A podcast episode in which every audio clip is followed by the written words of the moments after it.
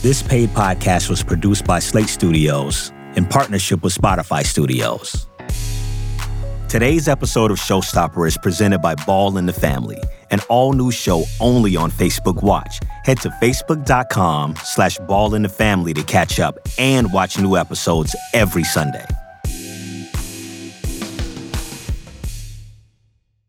I think it represents a utility, a building block, an audio sonic color for David that is a violence and something that really rips out of the television set and grabs the viewer and says, This is intense. From Spotify Studios, this is Showstopper, the podcast that takes you inside the playlist of your favorite TV shows and films. I'm your host, Xavier Jernigan head of shows and editorial for North America at Spotify. Today we're talking about Twin Peaks The Return with sound supervisor Dean Hurley. The series first aired on ABC from 1990 to 91. Set in the fictitious town of Twin Peaks, Washington, it follows FBI agent Dale Cooper, who comes to town to investigate a mysterious death the homecoming queen Laura Palmer. With his signature surrealism, series creator David Lynch crafted a Northwest noir unlike anything else on television. He also directed The Elephant Man, Blue Velvet, and Mulholland Drive, which all developed their own cult followings. Even though ABC canceled the show after a second season, Lynch followed up with the prequel to the story, the feature film Twin Peaks Fire Walk with Me. But in spite of its brief network run, Twin Peaks developed a rabid following. And after a 25 year hiatus, the series finally got its third season on Showtime. This time, Kyle MacLachlan returns as Agent Cooper on a cross country odyssey back to the small town where it all began. For Twin Peaks to return, David Lynch is credited as creator, director, executive producer, and sound designer, a rare combination.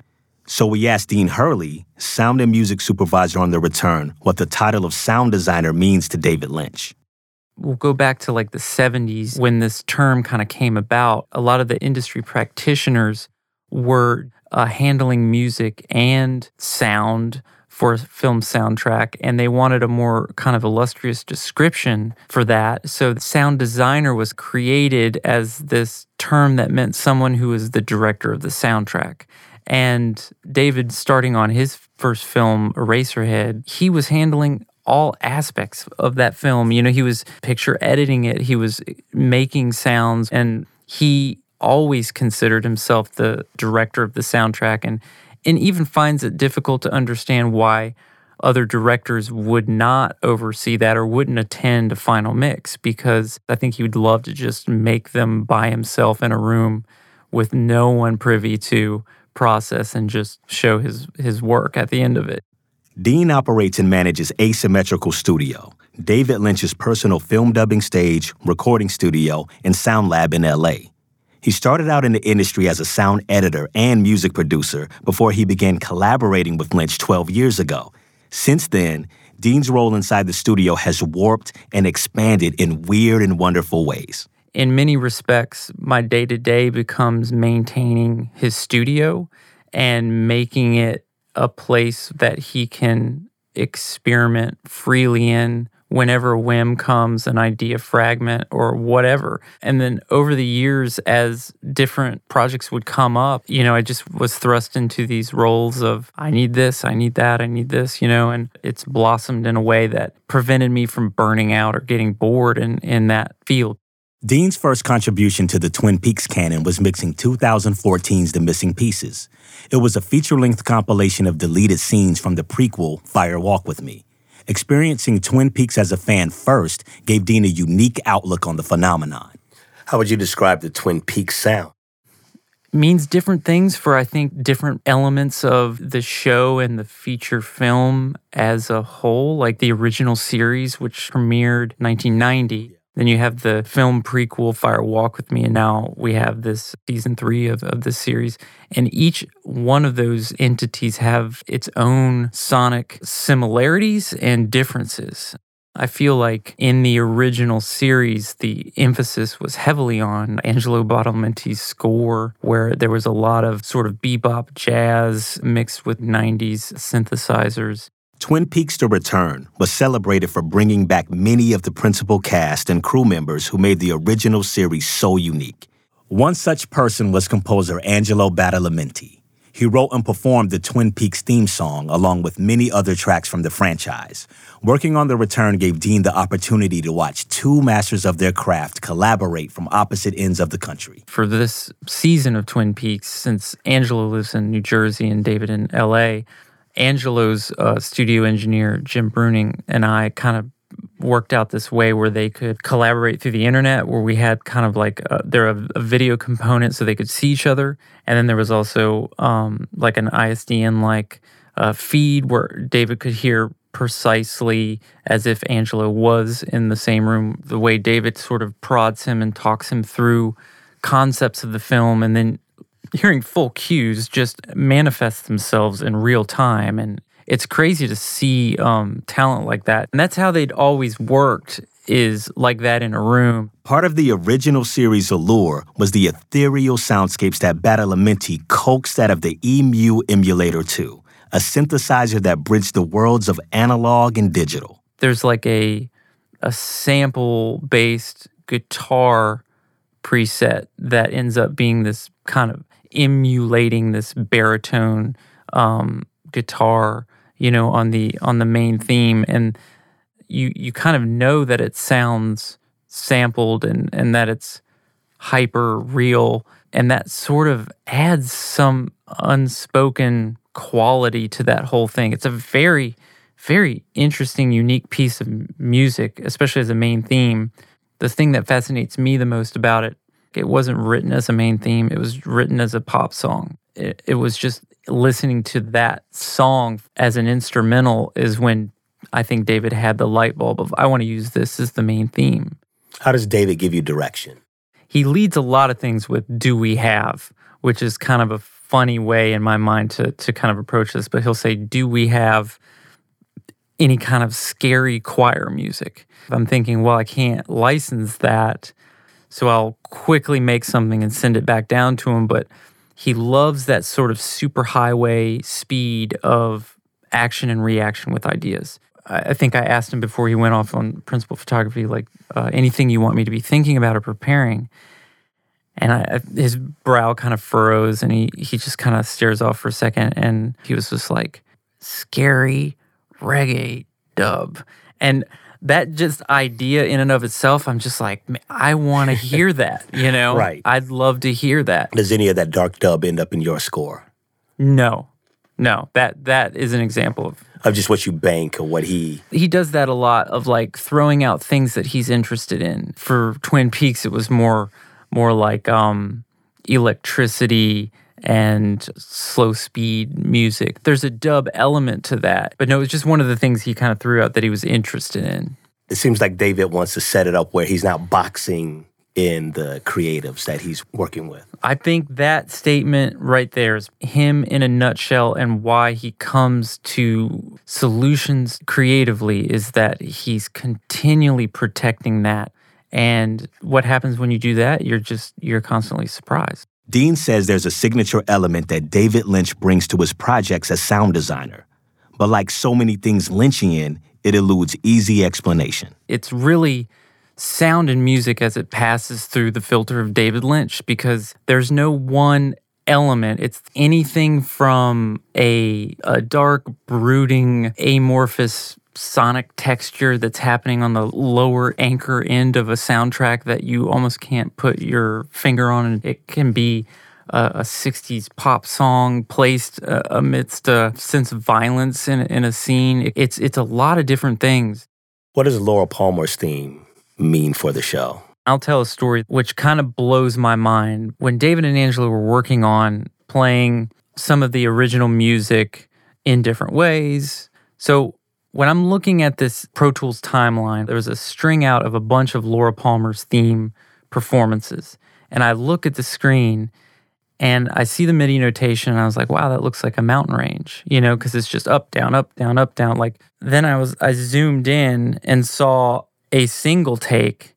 And what I was looking at was essentially twin peaks, two rises and two, two falls. There was like a very profound, eerie feeling. But I'm seeing that, I'm thinking, holy shit. The DNA of the notes literally forms a visual that represents the title and the the show's foundation. And I printed out this image. I showed it to David. I emailed it to Angelo. I think the first question people ask are like, they so they knew about it? It's like, no, they didn't know. It's just like it's just they're tuned into something. How did David and Angelo respond to seeing the MIDI? David was like, I feel like he kind of lives his life for these types of recognitions. So I showed him the image and I said, What does this look like to you? And he goes, Twin Peaks. And I was like, This is the MIDI for Laura Palmer's theme. And he's like, um, it's cosmic, it's cosmic, it's cosmic. He kept repeating that. It's mostly intuition. There's a lot going on in his head. And I know that there is a a key source to what all this stuff means. It's almost like a magnet where it pulls things in and it speaks to him in a way where he knows where he's going, but he's also uh, willing to find answers and, and connect things that he hadn't thought about. And I feel like that's uh, the route at getting a work that's beyond the creator himself, where it speaks back to him. I think that's what a lot of music is is you hear people talk about this songwriters they talk about the channeling you know the, the trying to tune in and to try to let them be a conduit and that's a successful conduit right there David he's not just obtuse to the media and refusing to explain things he's obtuse you know while we're working on it. I'll get these clues where you know on the dub stage where he'll say something like um you know why don't we try that piece that we used in this other scene here? And to me it's like all of a sudden a giant clue of holy shit he sees those two things connected. You know i don't i don't press him on it i don't want to talk to him about it it means something to him it then means something to me. I don't know if they are similar, but I think that's sort of the key to his work in terms of knowing that there's something beyond and that there is a um, a sense, there's a, a logic to everything, but not being able to quantify it all, you know, is where things start to get really interesting. Season three brought back a familiar haunt, the Roadhouse, a seedy biker bar with live music and dancing. In the original series, the house band was fronted by Julee Cruise, who performed songs composed by Badalamenti with lyrics by David Lynch. In the return, there was no house band, but. As soon as David and Mark had finished writing this new s- season, David said, We're going to shoot like 10 bands in the course of a day. And every time we visit the Roadhouse in the script, it's a different band. And that became kind of like a mini music festival in the middle of production. So Dean set about curating a roster of bands that David could get excited about. Then Riley Lynch, a musician and filmmaker, and also David's son, came to Dean with a big pitch. He was like, I really want to do something for the Roadhouse. So we thought about it for a little bit and it's like, okay, well let's let's just get together, do some stuff knowing that it would probably be a little bit more interesting if we had, since it was going to be instrumental, had a sort of vocal like component. And that was the idea of bringing my friend Alex, who plays sax. He had a project called Dirty Beaches, and his current project is called Last Lizard. He taught himself saxophone within the last few years and has a very wild, esoteric, free jazz approach to playing the sax. So that was the sort of ingredients to go into the studio and and try to get something that David could get excited about. And I played it for him and it was definitely like a kind of a quiet approval where David's like pretty pretty fucking good. We ended up serving as the guinea pig for that Roadhouse filming performance because we were the first ones, oh. you know, allowed them to test the lighting and all that jazz. Riley, Alex, and Dean's band became the first of a dozen acts to perform at the Roadhouse, including the Cactus Blossoms, Chromatics, and Sharon Van Etten. The interesting thing is, all three of those acts ended up having these odd sort of Lynch connections or tie ins or, or touchstones in the very songs that they had written that I found out about later.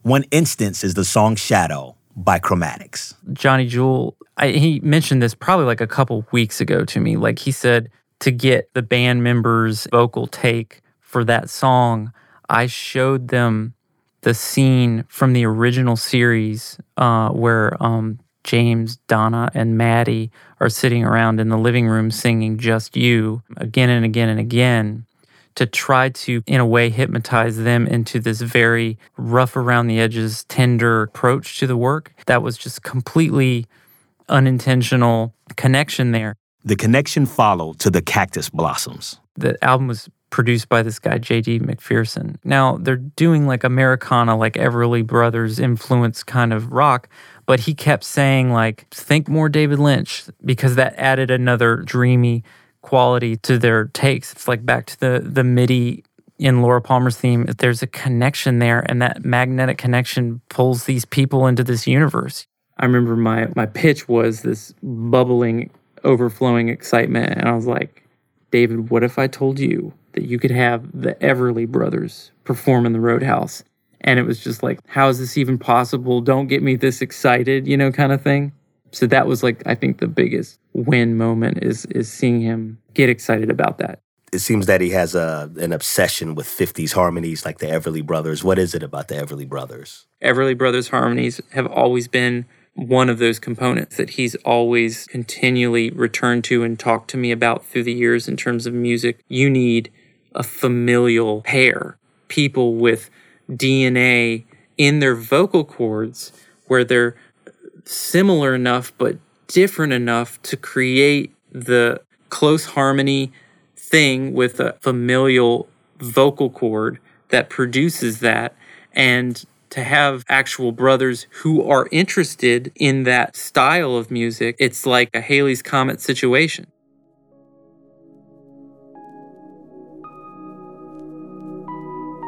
We're going to take a quick break. Calling all snack connoisseurs, this sponsorship is for you. If you're an artisanal meat and cheese lover, look no further than Hillshire Snacking Small Plates. Take your favorite bites on the go prosciutto and cheddar cheese, spice salami and Gouda cheese. You get the picture. Hillshire Snacking Small Plates, a snack above. Find your perfect pairing at hillshiresnacking.com. Now, back to the show.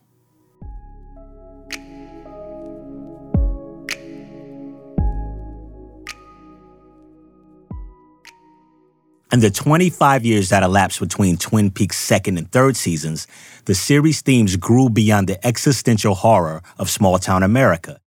Impending doom dominates the Showtime series. Lynch connects disparate topics like the rise of global internet culture, looming ecological disaster, and the threat of nuclear annihilation. As sound supervisor, Dean had to accommodate David's desire to sonically weave these divergent conceptual elements together. I still have a difficult time thinking of it in, as score. It was more just connecting the dots. There were certain things that I knew from the script level that he was going to want to play with, which was electricity, this beefy, sputtering 60 cycle hum that is deafening at times. And what is it about electricity with David? It's a motif in his mind. It's a, a, a representative force, a power that is man made and introduced and in all of our homes, and it seemingly controls us in these ways that we don't think about. It's fairly innocuous in our current thinking, but when you really think about the ramifications of power lines connecting everything and it being like in the show portrayed as this very sinister undercurrent. Electricity is is super powerful, and it's been a theme in his in his paintings and in, in his other films and music explorations. It just represents something to him. A number of stylistic threads that tied together the return were born out of happy accidents. The crackling electrical sputter that suffuses the season was first discovered when Dean powered up a forgotten piece of equipment that was gathering dust in David's studio. It was something that, you know, was stumbled upon because something was broken and saying, you know, the reason that I found this is because you told me to go record on this thing, which I haven't touched for years. It's just one of those serendipitous things where there it was, sitting there ready to, to be used. Dean credits these cosmic coincidences to David's meticulous mentality. There was like a, a Nikola Tesla opera that, that David and Angelo had talked about and ruminated on and, and done some music for. And one of those cues ended up in the show, and it's called The Chair. And it was used in the scene with Bobby Briggs and Charlotte Stewart explaining how Major Briggs had left this thing for Bobby and had faith in Bobby through all these years, even though Bobby was kind of flailing. And using this sort of time capsule score, just kind of poetic, where it was just this thing that David and Angelo had done years ago. It just sat there dormant. I talk a lot about David saying, Do we have? It's because of this library mentality where you do the work, you generate, you generate, you generate, and you collect and you catalog. And then one day you can then return to the thing that you've you've mined and oh, you know, this is actually perfect for this sort of thing that, that David's working on now. David Lynch is constantly mining his own work, reaching back decades, tying threads together to make something new. Slow 30's Room is a hypnotic down tempo number featured in The Return, but it actually began its life in an art museum in Paris. We have to go back 10 years for this one. This song originated as part of an art exhibition for David's work by Foundation Cartier in 2007. It was called The Air is on Fire. And David had done these three by five card drawings earlier in his career and had the concept to build one of these card drawings into a physical room that a gallery goer could move around in. And there were speakers throughout the entire gallery space. People could go up and press a button and it would inject sound into the overall soundscape of the show. That was the birth of that song. So it was soundtracking this room that was recreated from this postcard drawing of this little doodle.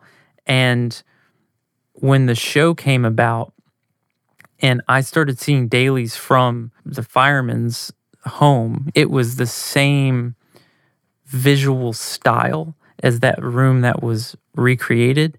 So there was this connection of this is the same thing. So this instrument that was used to create this was made by Mattel. It was called the Optigan. It was Mattel's answer to an inexpensive parlor organ that was half toy, half professional instrument. It's like an early sampler, and it had these chord buttons. And the Optigan had this genius solution where it, it took a an acetate disc and printed optical loops on it. And every time you held down a button, it was positioning light shining through that like an old film soundtrack. So if there's any dust in the way, that's why sound old soundtracks sound the way they do is because dust is getting in between and affecting that light passing through and then translating back into electrical pulses and sound waves. You're literally playing something through the patina of time because that dust is getting in the way and enriching the sound with something that I think our brains hear as time or far away vintage history. And whenever you're trying to emulate an old sound like that, you might as well go to this instrument. What was your favorite thing about the whole process of working on Twin Peaks to Return? I think my favorite thing is watching the history of who David is and, and what he's contributed to cinema. And I don't, it's very hard to put into words, but seeing something that has had some cultural significance and means a lot to people go away and then come back in a way that not a lot of things have, that's awe inspiring. Decades went by and then they got the band back together in a way. And seeing that happen, it's that cinema magic of collapsing time and juxtaposing things, and you see the human experience before you. You're just left with that feeling in your gut that just feels powerful, but you can't, you know, say it in in in words. It's like the human experience of like what, why we're here. Dean, thank you so much for coming through. Thank you for lending your time and your knowledge, expertise, and your experiences to Showstopper here at Nightbird Studios in LA. But we really, really appreciate it. Thanks uh, a lot for man, having me. Thank you, brother. This was awesome. Check out the official Twin Peaks playlist right here, only on Spotify. Showstopper is produced by Spotify Studios in collaboration with Slate Studios with production by Fanny Co. Our producers are Fanny Cohen and Morgan Hecht. Special thanks to Natalie Teller Leah Campbell, Sharon Wong, and Michelle Siegel. Our theme song is produced by my homie, Prince Maestro. From Spotify, I'm Xavier Jernigan. Keep listening. Today's episode of Showstopper is presented by the Army National Guard. Discover how you can make a difference in your community and country by visiting goarmy.com slash armyguard and discover more episodes of Showstopper only on Spotify.